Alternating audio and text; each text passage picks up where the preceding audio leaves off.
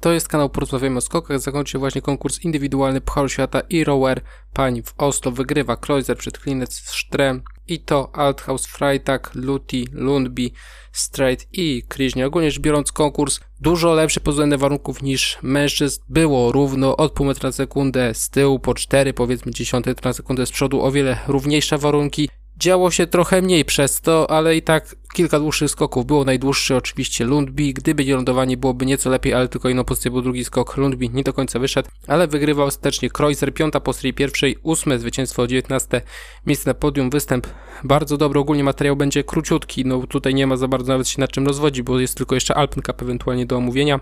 Drugie miejsce Klinic, szósta po serii pierwszej, 23 podium, siódme podium w sezonie, siódmy raz na drugim miejscu. Bardzo ogólnie ciekawy przypadek.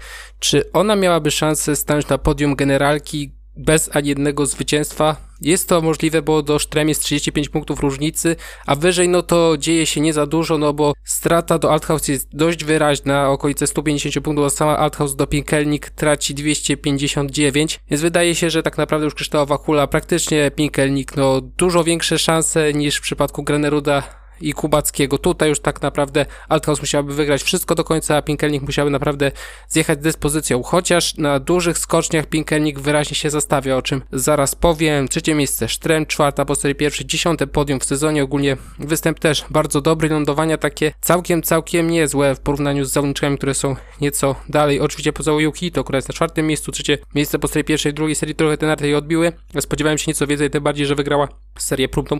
Piąte miejsce Althaus, pierwsza po serii pierwszej. Wydawało mi się, że tutaj zwycięstwo jest bardzo prawdopodobne, ale z jakiegoś powodu ten drugi skok no, nie wyszedł do końca. Być może ta 25 belka to było trochę zbyt agresywne obniżenie rozbiegu, bo się rozpoczynało w pierwszej serii 28, później była 27, z pierwszej z 27, później z 26 na końcu z 25. Może zbyt agresywne obniżenie rozbiegu, ale z drugiej strony i tak te skoki nieco dłuższe miały miejsce i dla Althaus wydaje się, że droga do kryształowej kuli już została praktycznie zamknięta. Oczywiście matematycznie nie ma problemu, są cztery konkursy, 400 punktów na stole, ale myślę, że realnie Pinkelnik już no, praktycznie na 99% ma kryształową kulę. Szóste miejsce Freitag, dziewiąta po serii pierwszej.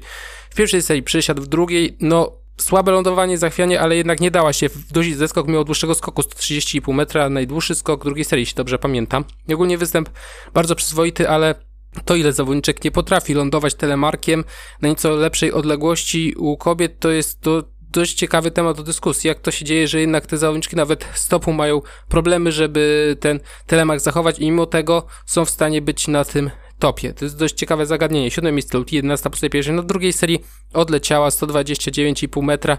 No i lądowanie też, no nie dała się wdusić, ale jej to się akurat rzadko zdarzają przysiady, tylko często za, za szeroko są te narty, trochę uciekają w lewo, w prawą stronę i cały czas lądowania są średnie u mistrzyni świata, podkreślmy.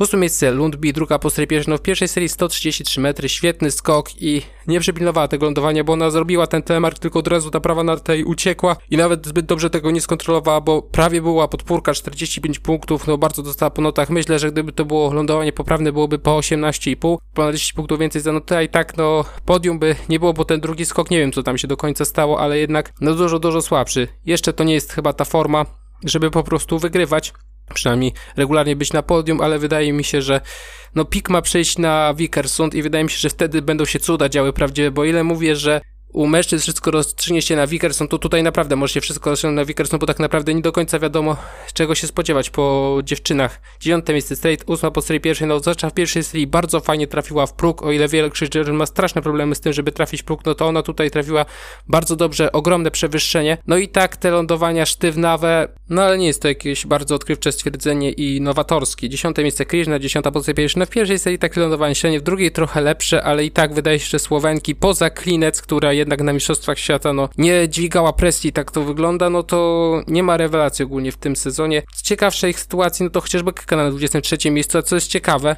to ona w ogóle nie powinna być w tym konkursie, bo Westman po kwalifikacjach wycofała się z rywalizacji i dostała szansę Kyka, która była 41, no i naprawdę wykorzystała szansę. No z innych rzeczy to chociażby to, że Maruja znów problem z lądowaniem, że Offset tak makabrycznie spóźnia skoki, że teraz była trzecia dziesiątka, naprawdę co się dzieje po prostu z Offset to jest ręcznie pojęte i się zastanawiam, jak to będzie na obiekcie do lotów narciarskich, czy ona sobie na tyle nie popsuje sytuacji, że ona nie będzie w tej czołowej 15, jeśli chodzi o row air, bo wcześniej to można było brać za pewnik, a teraz przy tej dyspozycji naprawdę zastanawiam się, czy Offset, które tak też pchała się na obieg duelów narciarskich, kolokwialnie rzecz ujmując, poruszała te kwestie ostatnio nawet bardziej niż sama Lundby.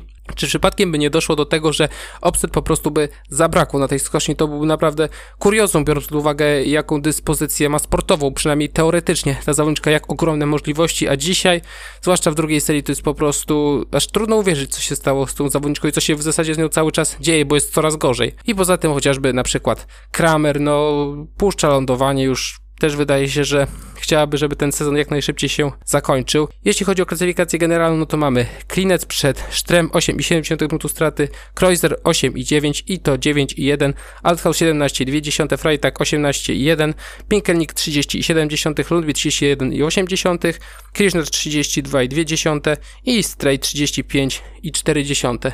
No i na sam koniec wyniki Alpen Cupu w Obrechowie. Jeśli chodzi o panie wygrywa Anneszka Indraczkowa, Tinka Rakomar, Lilu Zepci, Taja Bodlaj, Joanna Eberle, Martina Zanitzer, Katarina Pirnowal, Lara Logar, Nuelia Wwerich i Sina Kichle. U mężczyzn wygrywa Stefan Embarszedaj, Luis Obersteiner, Juri Kesseli, Maxim Bartol, Anej Raspotnik, Johannes Pelc, Tobiasz Husl, Rafael Zimmermann, Andre Fusenegger i Taj Eckart razem z Sebastianem Schwarzem na dziesiątym miejscu. To tyle. Do usłyszenia.